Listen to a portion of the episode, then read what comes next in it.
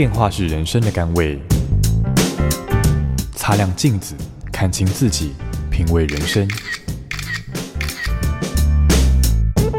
阅读能让你充实，知识能帮你谋生，只有智慧能圆满你的人生。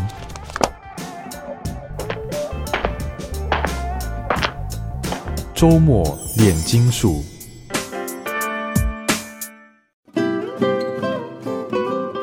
位听众，大家好，欢迎收听周末炼金术，我是金普聪。今天我们要跟大家分享这本书，叫《以我之名》啊，是我们张曼娟小姐的新书。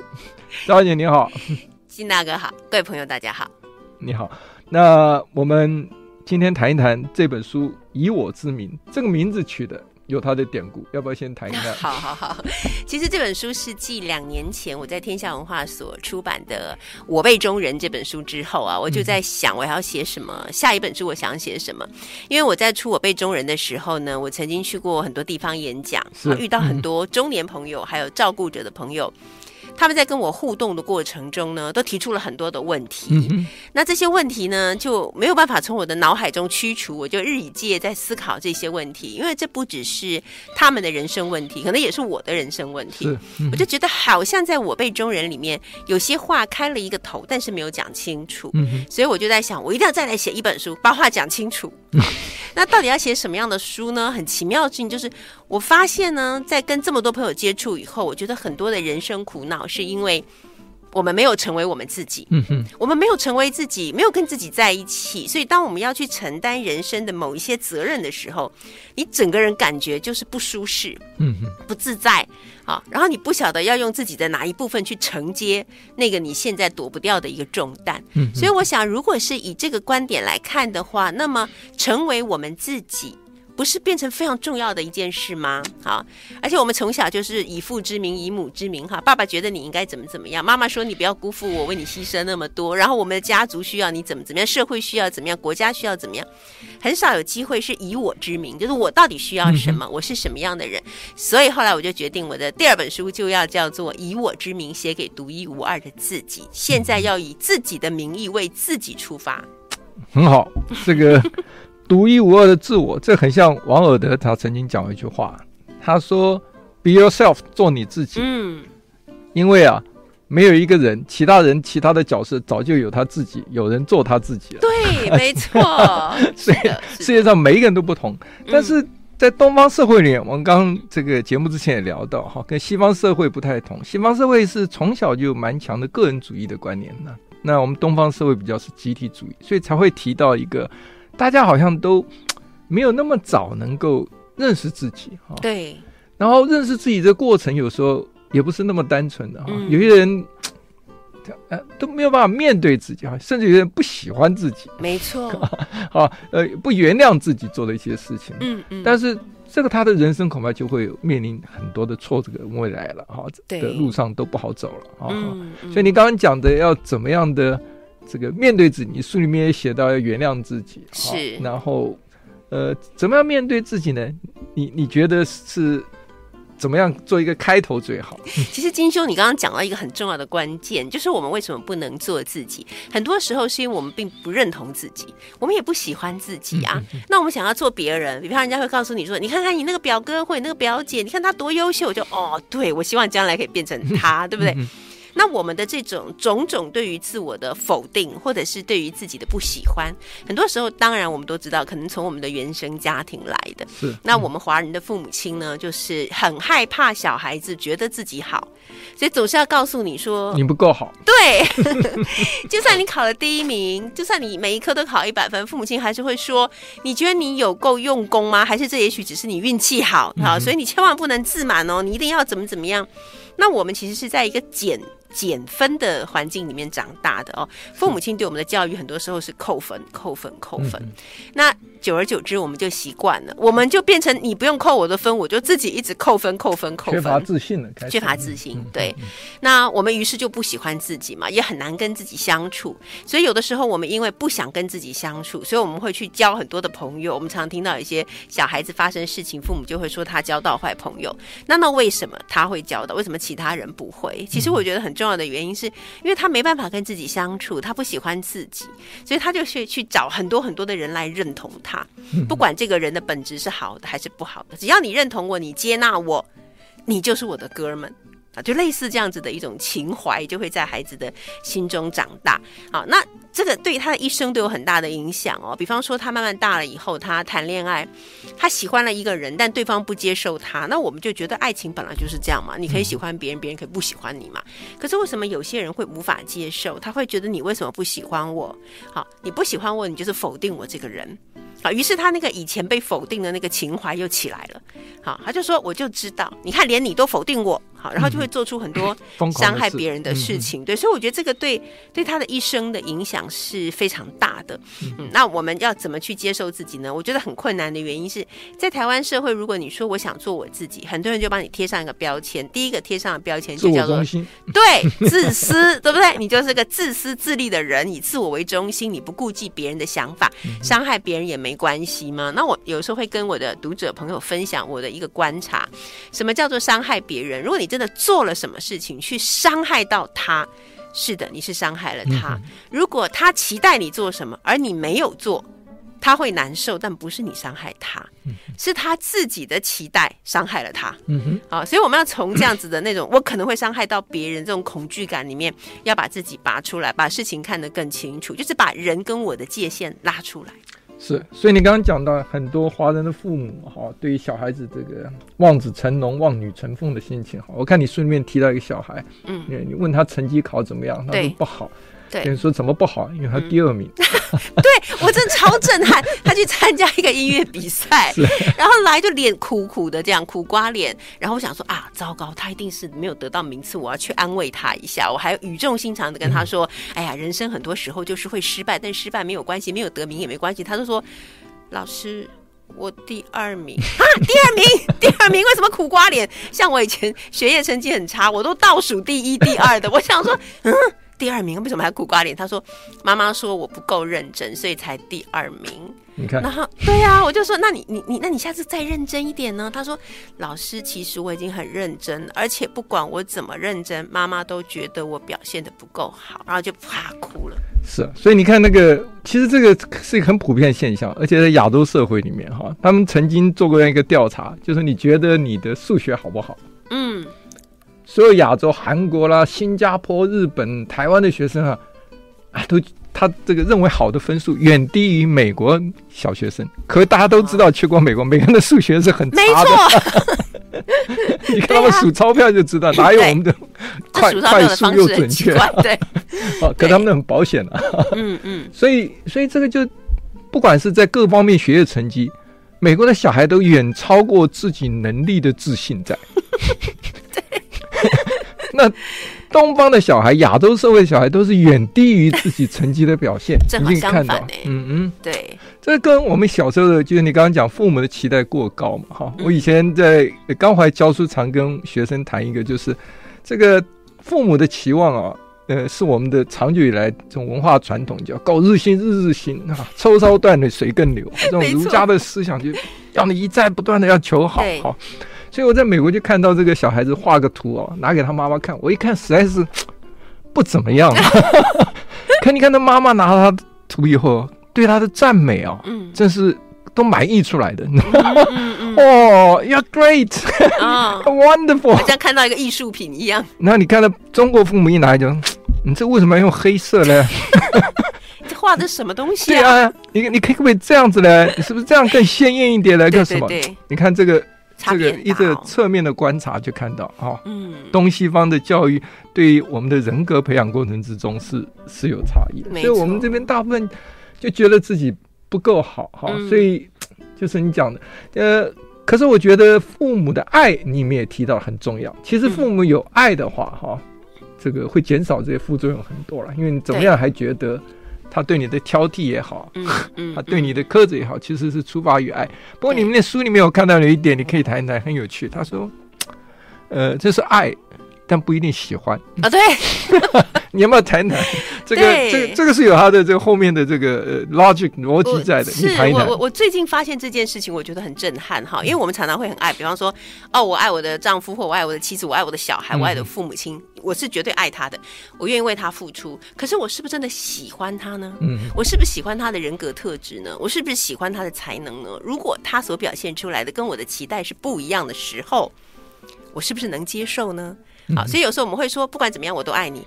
这句话其实讲得很轻率哦，因为 因为爱里面其实有很大的一个部分是接受，好，是接受，就是我不管你是什么样子，我都能接受。好，我都能喜欢这个。我觉得，尤其是在亲子教育上面，我们常常看到很多父母亲完全忽视孩子的本来的才能。我是蛮相信每个人生在这个世界上，天生我材必有用。大家应该都有某一方面的才能，可是也许这个才能刚好不符合父母的期待。比方说，我遇见过一个孩子，他绘画的天分非常的高，是，可是他的父母全家家族哦，爸爸妈妈的还有他们的家族全部是医生哦，对，所以 真的苦了。所以这个妈妈就说，他会画画有什么用？他将来是要当医生的，我们全部都是当医生的，所以他将来一定要当医生。那孩子还很小，但那孩子就是充满挫折，是啊，因为他不敢在父母面前去画画，他都来小学堂就一直画，一直画这样。那我看到太多这样，就是父母是爱他，当然很爱他，要栽培他。可是问题是，父母并没有真正去认清这个孩子所具备的财富、才能跟他的天赋。嗯，对，父母亲看到的是这个孩子会是我们家族的继承者，所以我们做什么，他要做什么，要比我们做的更好。好，那在这个爱里面就有不喜欢的成分在嘛？所以我就觉得，也许这时候大家应该思考一下，你的爱里面到底有没有爱到能够去喜欢这个人的一切？你你这句话对我来讲是一个很很很有趣的一个体验哈，因为我才注意到我在生活中，你知道，我我只有一个女儿哈，他们讲说女儿是爸爸上辈子的情人，情人没错，对我有两个儿子，这个。我们都是严父慈代哈，姿态了哈。女儿是打破我们家所有规矩的，从小 真的哈，所以儿子常常会非常愤怒 啊，就觉得说不公平啊。我们成长过程之中，为什么到了他就就可以啊？以前不行的都可以。可是后来我女儿进入青春期之后，我记得有一天跟她讲句话，因为她不像儿子比较遗传我哈，吊儿郎当的这个功课啊，还没到开窍的时候。刚刚讲女儿就是比较像妈妈的，从小就学霸型的哇。然后这个儿子呢是逼着他看书，女儿是晚上十点半就要上睡觉啊，他功课没写完，他哭着不肯上床啊。你看从小就是，啊，直到有一天我突然发现，我跟他讲句话说，我从小就最讨厌这种女生，考第一名的女生。你跟他讲 有什么着急？哦，他很受伤，跟妈妈哭诉，我也觉得很后悔啊。但是我就突然讲了一个我从小就不喜欢，显然就是你刚才讲的，我不喜欢她的这种特质嘛。是哎，这种这种 是哎，我我怎么会不爱他呢？你当然爱他，爱的要死啊！没错没错，对。但是我就是不喜欢他这个特质，所以他的特质表现出来的时候，我觉得我那一刻真的是不喜欢他。OK，对，所以这个可以可以作为你讲这句话的这个注解，注解，没错。对，嗯嗯，那我们来谈一谈，就是说自己啊，你讲到其实。怎么做自己？自己没有固定的典型嘛，哈。对，好，所以可是我们大家都常讲说有一个 role model 哈。嗯。其实这两个我觉得是没有冲突哦。我我我们休息一下，待会儿来听你谈一谈，我们怎么样来做自己。好。I like 103, I like radio。欢迎回到中文炼金术。我们今天是跟张曼娟张老师来谈她的新书《以我之名》，是写给独一无二的自己。好。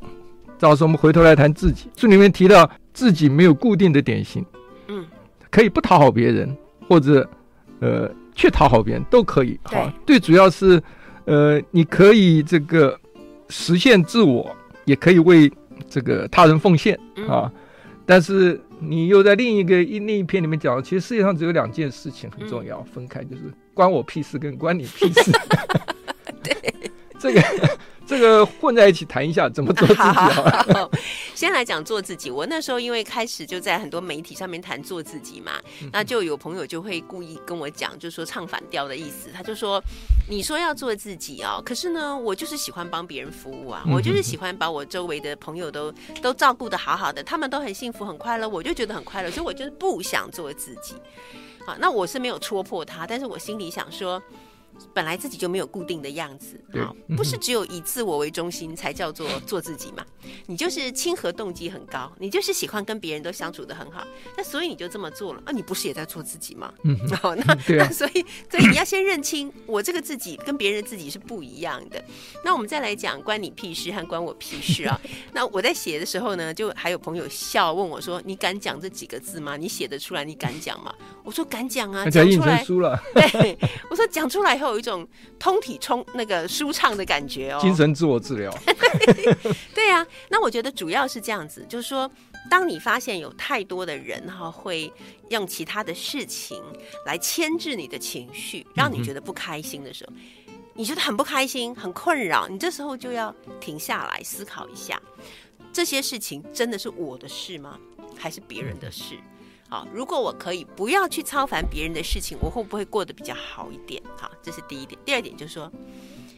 当别人一直对你指指点点的时候，也是会让你觉得很痛苦的一个来源嘛。嗯、那时候我们就要思考一下，他到底什么动机要来这样对我指指点点？你可能很快就会看破这个人。这个人之所以一直把别人不断把别人的生命的事情拿来不断的去炒作，不断的去咀嚼，到处去散布和指指点点的原因很简单，他自己的人生有一些无法解决的问题。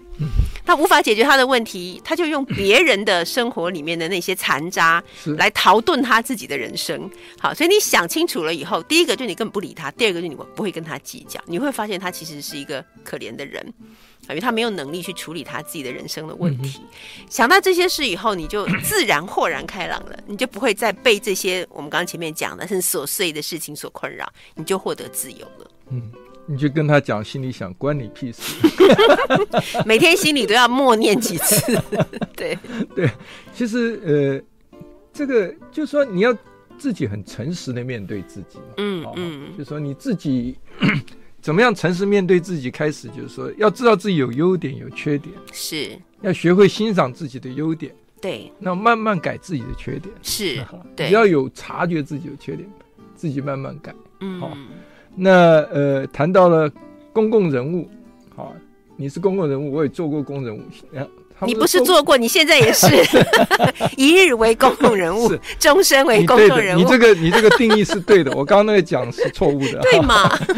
因为在法律上也是哈，对啊，外国人对 public figure 哈公共人物定义啊，就是像我们这样都还算公共人物。没有说我是公共人物，但我已经退休了。没有。好，公共人物里面提到你都有偶包哦，那你的书里面也讲到，大家都认为你比较能够放下偶包。嗯。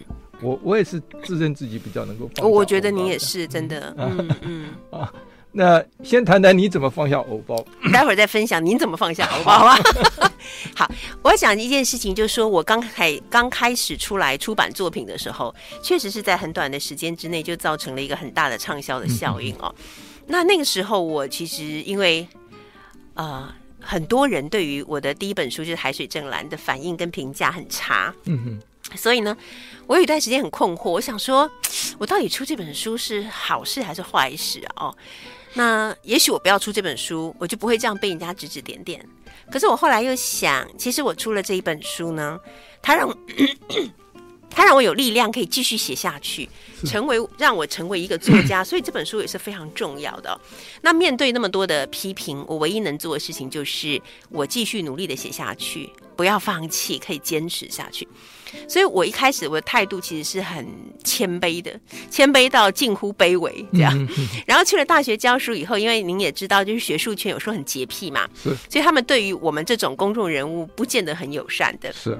好，那这么多的不友善来临的时候，我觉得反而会让我更好，因为我会想说，我绝对不要让别人觉得你张曼娟在大学教书只是因为你有名而已，我一定要成为一个很好的老师，所以我就花很多时间去思考怎么成为一个好的老师，我花很多时间去准备，我甚至于几乎没有参加什么文坛的活动，在文坛看不到我我我活动的足迹哈，那我就是很认真去做我自己要做的事情，我读了大量的呃史书哈经典什么的，那这些让我慢慢发。发现呢，很多，尤其我读到道家思想，我觉得很多别人给你的一些名声啊，或者是什么事，其实真的都是过眼云烟。重点是你要活成什么样的自己，你怎么样可以把自己活好了？嗯哼，好，因为我们读那个古古代的一些经典，里面讲说得宠忧疑，失宠愁。你得宠的时候，你很烦恼，因为有一天这个这个宠爱会离开。那你如果失宠了的话呢？更愁苦。那请问人生何时可以欢乐啊？是，所以就干脆把这些东西全部丢掉，不管它。所以我不是现在才没有偶包，其实我一直都没有偶包。好，我唯一如果说什么是我的偶包，唯一就是我坚持，我如果出门的话，我要打扮的整整齐齐。但这是作为一个人的基本嘛，这跟偶包无关，对是不是这样子？对对对。啊，我父亲也不是什么公共人物，但他要求自己出门一定是要。整整齐齐、干干净净，对，这是作为一个人基本的尊严嘛。那除此之外，我是一个完全没有偶包的人，所以我觉得这个帮助我在中年时期可以活得很好。我看过有一些很有偶包的朋友，他们的中年期都很艰难。对啊，因为这个我们就我我我接触的更多了，对，有偶包的人更多，没错。所以其实回头来讲，你看啊，其实是跟自信有关哈。嗯。其实，如果你有自信的时候，你比较不在乎别人对你的看法，你就比较不会有偶包哈。没错，我在政治圈的时候，刚进来没多久就就被人家这个称什么外号很多了，嗯，包括什么骄傲的公鸡啦，或什么。那其实这个今天不适合讲这个呃缘由哈哈，但是真的也是无妄之灾哈。但我也不在乎哈，因为我常讲说。呃，我是百分之二十，虽然身在政界，我是百分之二十的政治人物，百分之八十的自我。嗯，好，那我当然一定要妥协一点嘛。对对。好，那呃，时间必须到了广告时间，好可惜，我好想听。回来继续开始。好的，好的。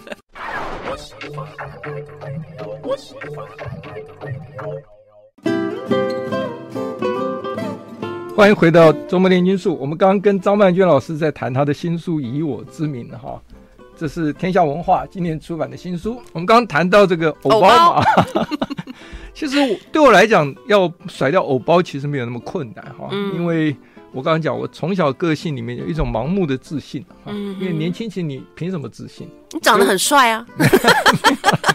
看着镜子就有自信啦。回头回头来看的时候，就是那是一种盲目的自信哈。但是那是有有有好处的哈。我觉得年轻人需要有一些盲目的自信哈。那呃，这个 呃，怎么样甩掉偶包呢？我觉得我从这个最好的一个试验来看，我一次跟一个呃，因为我很喜欢洗温泉，还没有心脏疾病之前啊，我几乎冬天常常去泡温泉。对对对。那我都泡公共温泉，OK，好，那那都是裸汤。对，我也是跟一个两个朋友政界的那时候，一个是这个也是个名作家，一个是公运头子，嗯 嗯，带他们去洗温泉。后来我看他们说，我们今天洗公共温泉，两个都却步的样子。真的？哎，我说，哎，你公运头子，你还还不敢跟大众慈禧，算什么公运头子？对呀，好。另外一个我说你们都有意思，就是都有偶包了哈。嗯，好，结果就各自，我就带着公益投资，我们进了男的这个裸汤池哈。对，女们女的就进了女的裸汤池。嗯，洗完了回来以后呢，这个呃女方就讲说，我今天发现啊，没有人认识不穿衣服的某某某。所以他这样是不是整个放下了？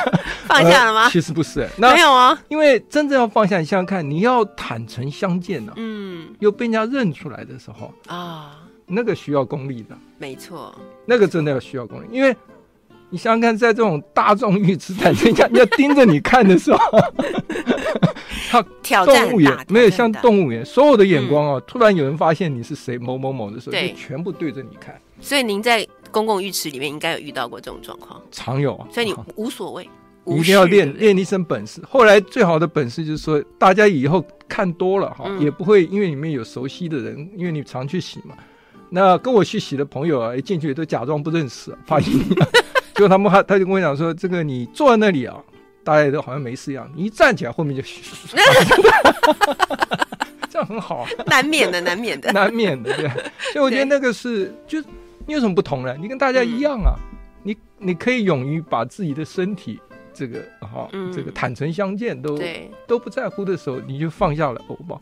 所以我这个这么多年，我都是吃这种小摊呐，嗯，面摊啊，或什么，我到处有好吃的小吃的，我都是常常带着朋友几个人就自己自己去的哈。对，所以我刚刚讲出这个是一个 去偶包的一个很好的训练。没错，去泡公共浴池。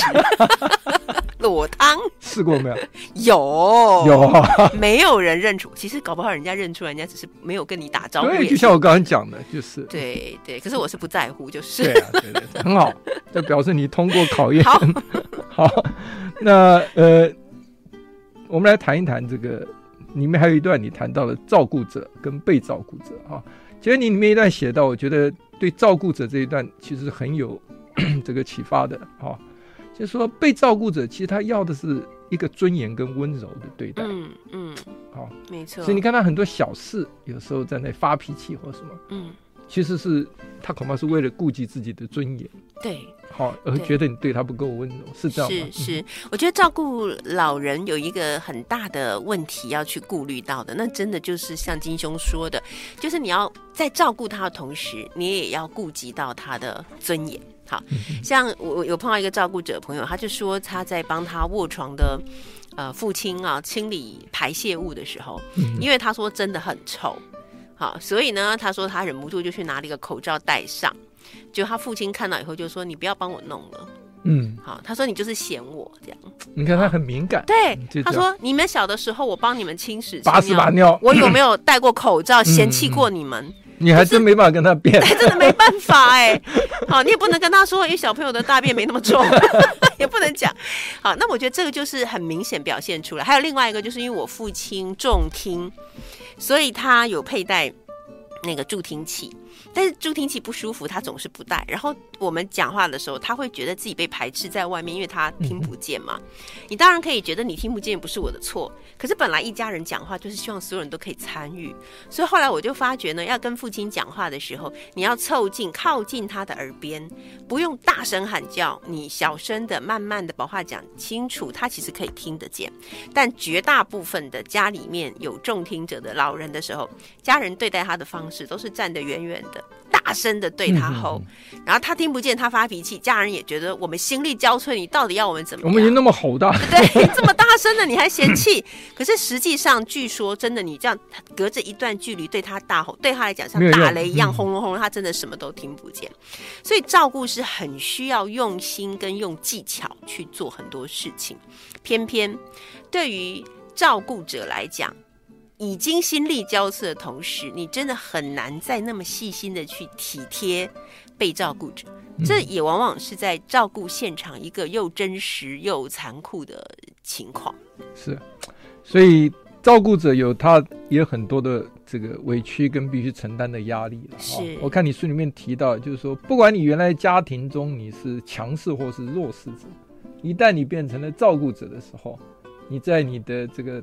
兄弟姐妹之间就好像变成次等低下的 一等人，要不要谈谈这个现象？好，对，我是看到从呃身边的朋友，你看到这样的现象，就是有一对姐弟，那个姐姐的表现都很好。本来小时候弟弟很聪明，后来姐姐可能大器晚成型，姐姐后来表现很好，那就弟弟反而在工作上一直都很不顺，又离婚，所以就整个就觉得人人生很悲催。那到了需要照顾父亲的时候。弟弟就完全不负担任何的责任，就等于全部交给姐姐。你不是很厉害吗？你不是很会赚钱吗？那你来啊，这样。那但是问题是，姐姐不管做的再好，爸爸还是会说：为什么你？弟弟都不来看我，嗯，你知道这个其实也是很心酸的一件事。对啊，我我在你面前，我 这这尽庙七神，对，真的，我在你面前为你做了一切的事情啊，可是你还告诉我说，为什么你弟弟不来？好像你根本觉得我不重要，你在盼望的还是他。每当这种时候，姐姐呢就要打电话去求弟弟来，那弟弟就是冷嘲热讽等等之类的。那这事情就让我看到一看清楚一件事，这件事情就是。在承担照顾责任的这个人，他内心真的是有很多很多的委屈，然后他也觉得，虽然是父母亲是最需要的是他，可是呢，兄弟姐妹却在这个时候摆出一种你求我啊，嗯嗯你要我来，你求我啊，你要我帮忙，那你求我啊，摆出这种态度，有的时候不出钱不出力，好，然后还要用这种态度，我觉得那那个是照顾者被欺凌了，我觉得，好，然后我觉得这个是其他的照顾者很应该反省的部分。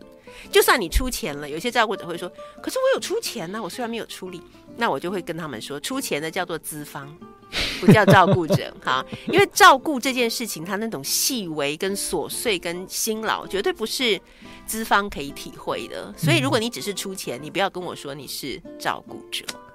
所以，作为一个照顾者的我哈，其实是蛮辛苦的。对，对，因为你不能休息，你心中很像一个捕手一样。对。不但要去接这一些爆头、畜生球，对对，各式各样，各种问题都要想办法解决嘛，对，对不对啊？嗯，那这个经常讲会讲这些冷言冷语，你在书中的形容就是都是坐在高台上的观众。对啊，对不对？他们都没有下来这个体会到这个呃所谓照顾者的辛苦跟辛酸呢。哈、嗯哦。这个呃，我们来谈一谈女生。你在这本书里面谈到女性的自我。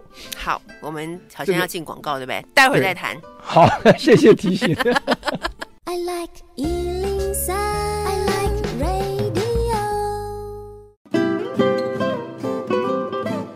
欢迎回到中部炼金术。我们今天谈的是张曼娟张老师写的新书《以我之名》，天下文化出版。哈啊，张老师是第一个提醒我时间到要进广告的这个来宾，太好了。因为制作人常嫌我这个忘记这个时间的控制。哈，我们来谈。女性好，其实女性在东方的社会已经是弱势了哈。嗯、女性在人类的社会是弱势，在东方社会是弱势加弱势。对，哈，这是因为长久的这个传统观念里面哈、嗯。那你书里面举了这个马丹娜的例子哈，对，说这个他曾经引用了一一段话，哈，如果你是女孩，哈，其实。这个后面的大家有兴趣去书上看哈，其实就是何其不幸啊！对对对，要遵守规范，然后你要这个呃呃，等于说是不能够让自己锋芒毕露的意思哈，比较收敛自己。嗯、你书里也提到了日本有一个呃相亲的哈，嗯，这个对象他是大学老师，嗯、结果家人要讲说，人家问你是老师的时候，你就说你是小学老师。啊，金兄，那是我个人的故事，有没有悲惨？对我那时候，对我那时候已经是在大学教书了嘛，因为我二十九岁就念完博士，然后就很顺利的在母校担任那个中文系的副教授嘛。然后我到了三十岁，父母亲当然就着急了，因为像我们这个年纪到三十岁还没有结婚，就觉得你已经敲了最后的钟了，怎么搞的这样？然后就开始到处有人来介绍啊什么。然后有一个阿姨，她很热心，她就给我介绍了一个在科技业工作的男生，看起来条件也不错，拿照片给我看。然后呢，他问我愿不愿意见面，我说好啊，可以。这时候他就语重心长的跟我说：“可是我跟你讲一件事哈，我在介绍你的时候，我是跟他说你是老师，他以为你是小学老师。他说：哎呀，这样很好啊。” 哈，教小朋友很有爱心啊，又有寒暑假，所以你跟他见面的时候，你一定不要告诉他你在大学教书，对，你要告诉他你在小学教书。我听了就很傻眼，我想说，天哪，这个这个好像诈骗集团哦，这到底要骗多久啊？哈，所以当然我后来也没有去见面，但这个事情是是真的发生在我身上，就是一个大学教授，他为了要相亲，一个女生，她要伪装自己是小学老师，但是我想请问。如果是一个男性，啊，他是大学教授，他在相亲的过程中，他会伪装自己是一个小学老师吗？啊，当然不会。那这就是在一个这个婚姻的这个关系之中，或者长久以来在这个社会看待关系。婚姻的时候，都会要求对男生要比较强，女生要比较弱嘛，哦，那觉得这样才是一个比较正常的或者比较好的一个状况。所以长久以来，女生变成什么样呢？就是就算我不是真的那么弱，我也要假装很弱。好，就像以前我在约会的时候，那个男生呢，他开车，但是他永远就是搞不清楚方向，明明要左转了，他就过去，左转就过去这样。那我就忍不住跟他讲，我说：“哎，要左转。”他有点生气，说：“我知道啊，我等一下再转。”这样。后来我回家跟我妈讲，我妈就说：“你错了。”好，他说：“你应该要装作不知道。” 啊，他说：“就算你知道他已经走错路了，你还是不要讲出来。”我说：“为什么呢？”他说：“这样会伤害男生的自尊。”哈，所以女生为了不要伤害男生的自尊，我们就要装笨。哈，然后我们就要装乖哈，然后绝对不可以表现出我知道这件事情，或者不能表现出我比你强这样子的一个状况。那直到现在，我觉得比较令人担心的事情是，直到现在我发现，在我身边很多比较年轻的女生，是她们处境还是差不多。对，我就觉得这个事情让我觉得很难接受，因为从我去相亲到现在三十年了，竟然没有什么改变。怎么办？呃，唯一可以呃，我可以举一个这个现在社会另外一个现象，可以你稍有安慰哈。好、嗯，因为这些女生刚开始装的很乖哈、嗯，然后装的男生比较行。嗯。可是天长地久，二三十年下来以后，随着年纪的增加，是女人在家庭的地位就不断的提升。男人这个因为经不起考验，路遥知马力啊，那就趋于现实，所以这家庭地位就开始。随着这个结婚纪念日的增加，越来越低，越来越低落。这一点我可以。当然低落原因很多了，嗯、哦，其中一个可你可能跟你讲的，他这个真正的才能开始表现，对，自信产生了，对，然后才能够充分的发挥。是，所以这稍微有一点安慰了。对对对，而且我们常常看到很多啊、呃，比方演讲的场合啊，或者是一些进修的场合，有大量的女性去参加，但我们很少看到男性出席。对。啊，那我就觉得说，这个其实也是一个很大的问题哦，因为我我有认识一些中年夫妻的朋友，嗯、那女生可能年轻的时候会觉得哦，我老公很厉害，是才子，是怎么怎么样，可是你跟他生活久了以后呢，女生一直不停的在苟日新，日日新，不断成长。进步 对，然后就回头来看说，我们家那个那个大叔怎么一点都没有 长进？男生开始从神坛下神坛上滚落到地面，沾满尘土。对，所以就开始会出现很多不愉快的相处，因为、啊、女生就会觉得你为什么都没有成长？日本社会里面最多的是这样子、对对不对？对，因为也是长期被压抑的。嗯，好，我们就剩后一点点时间，好，再来谈一谈你教大家要做大人。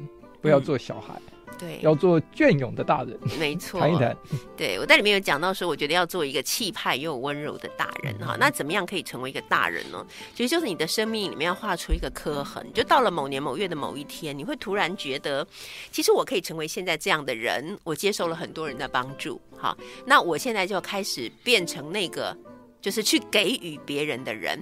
好，我要把我所拥有的资源，哈，我所拥有什么都是让给年轻的人。我觉得从这个地方就是一个非常好的练习。好像我常常会讲说，我现在人生有两个目标，第一个就是无我。好，以前我们都讲说，那我可以怎样？我可以得到什么好处？现在我觉得无我，我不重要。第二个就是让利。当你看到有好处的时候，你要想的不是说这个都是我，都是我的，你要想的是我怎么样可以把这个好处给其他的人。你的心里面只要无我，只要能够让利。其实你就会是一个非常讨人喜欢的大人。大人就是，嗯，你讲的要慈悲，要睿智，嗯，对，要奉献，对。所以大人就是不一定要去追逐流行，是。我我就是你要相信你自己的生活的方式就是一个风格这样子，对。然后要你讲的要有耐人寻味的言语，嗯嗯嗯，这个是不是一天两天的了？没错，要多读书啊，智慧，对对对对，智慧跟知识是不一样。不一样。我以前这个大学研究室的这个门口贴的一条子是英文，嗯、中文的意思就是说，这个知识是用来谋生的，是。智慧是用来生活的。啊，没错，永远不要混淆两者。对，嗯，好，今天非常谢谢张老师来我们节目谈他的新书《以我之名》，感谢您，谢谢，谢谢。I like